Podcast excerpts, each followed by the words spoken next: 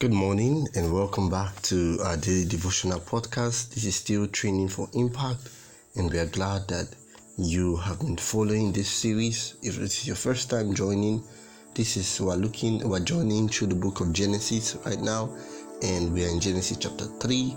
We encourage you to start from the beginning, and even as you listen, please go through your Bible together. It will be amazing if you complete an entire book during this series as you read them carefully and prayerfully. Today, we're going to be looking at the power of God's Word. We see that the weeds of sin grow quickly when God's Word have not taken root in our hearts. In fact, John Calvin says that, and surely once we hold God's Word in contempt, we shake off all reverence for him.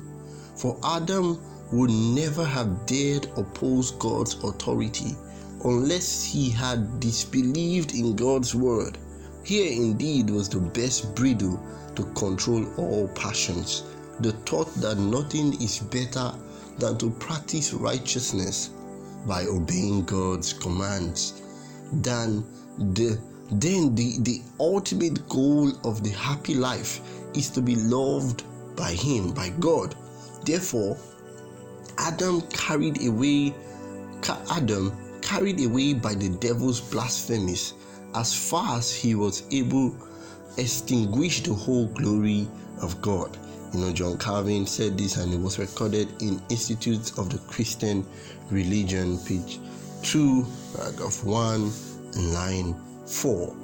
When we read Genesis chapter 3, or even the temptation of Jesus in Luke chapter 4, we see that the devil does not tempt with radical departures from God's command, but only slight deviations.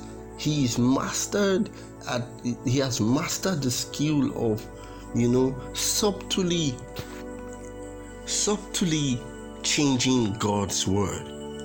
Thus, as John Calvin said, the best bridle to control all passion is the power of God's word, a true understanding of it. No wonder the psalmist could say, Thy word have I hidden in my heart. Thy word have I stored in my heart in Psalm 119, verse 11, that I might not sin against you. Friends, we must store the word of God in our heart.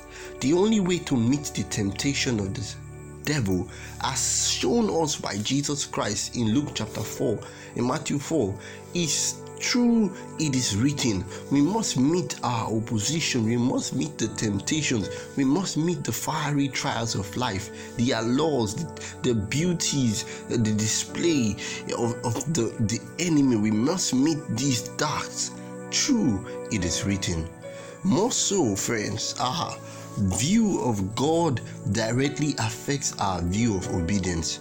Uh, take, for instance, instead of referring to God as the covenant keeping God, you know, Yahweh, Eve simply refers to him as the distant God, Elohim. Remember, we saw this distinction in Genesis chapter 1 and Genesis chapter 2. And while God had told them that had lavished his grace upon them that they might eat of all the fruit of the garden in Genesis 2 verse 16.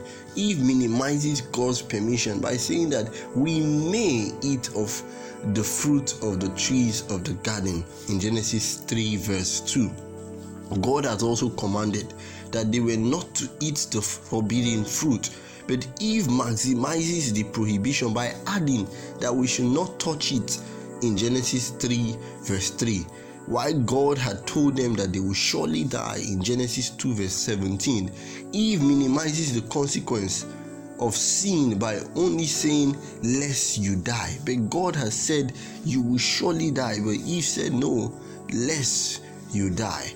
Eh, this subtle changes neglect the the lavish character of God. They they are a slap to God's image when we try to add or to reduce from the word of God. And no wonder we have been given the warning that we should not think to add to God's word, not to remove, because God's word are yea and amen. We see the concept of God, of a God who does not joke with his word. We see a God who values His word to the point that He says His word never returns back to Him void until it has accomplished the purpose for which it has been sent out. And because God had to honor His word, Adam and Eve were punished for disobedience. Were punished even when the serpent told them, You shall not surely die. But God had already said it. Friends, we must be careful. In this world that is filled with temptations, this world that is filled with you know so many truths it's your truth versus my truth you know so many uh, perceptions of things we must not lose sight of thus saith the Lord. When we are faced with dilemmas, when we are faced with challenges, when we are faced in crossroads, we must go back to God's word and ask, what does God say? What does God say in matters of abortion? What does God say in matters of, of fornication? What does the word of God say in matters of choosing a life partner? What does the word of God say in matters of pursuing a career? We must know what God wants us to do and we must abide by it. For anything less is sinking ground. The word of God is powerful and must be taken as it is by faith. For it is in it, through the word of God, that the earth formed, was this universe made, and through the word of God, we can also experience the sustenance of his goodness. Father in heaven, I pray that you help us not to take light of your word. I pray that you hide your word in our heart, that we may not sin against you. I pray that your word will become a lamp unto our feet a light unto our path, that it will dispel the darkness around us. Help us to make bold and wise, wise choices. And Lord, as we do this, may we experience your blessings today and forever. In Jesus' name, amen.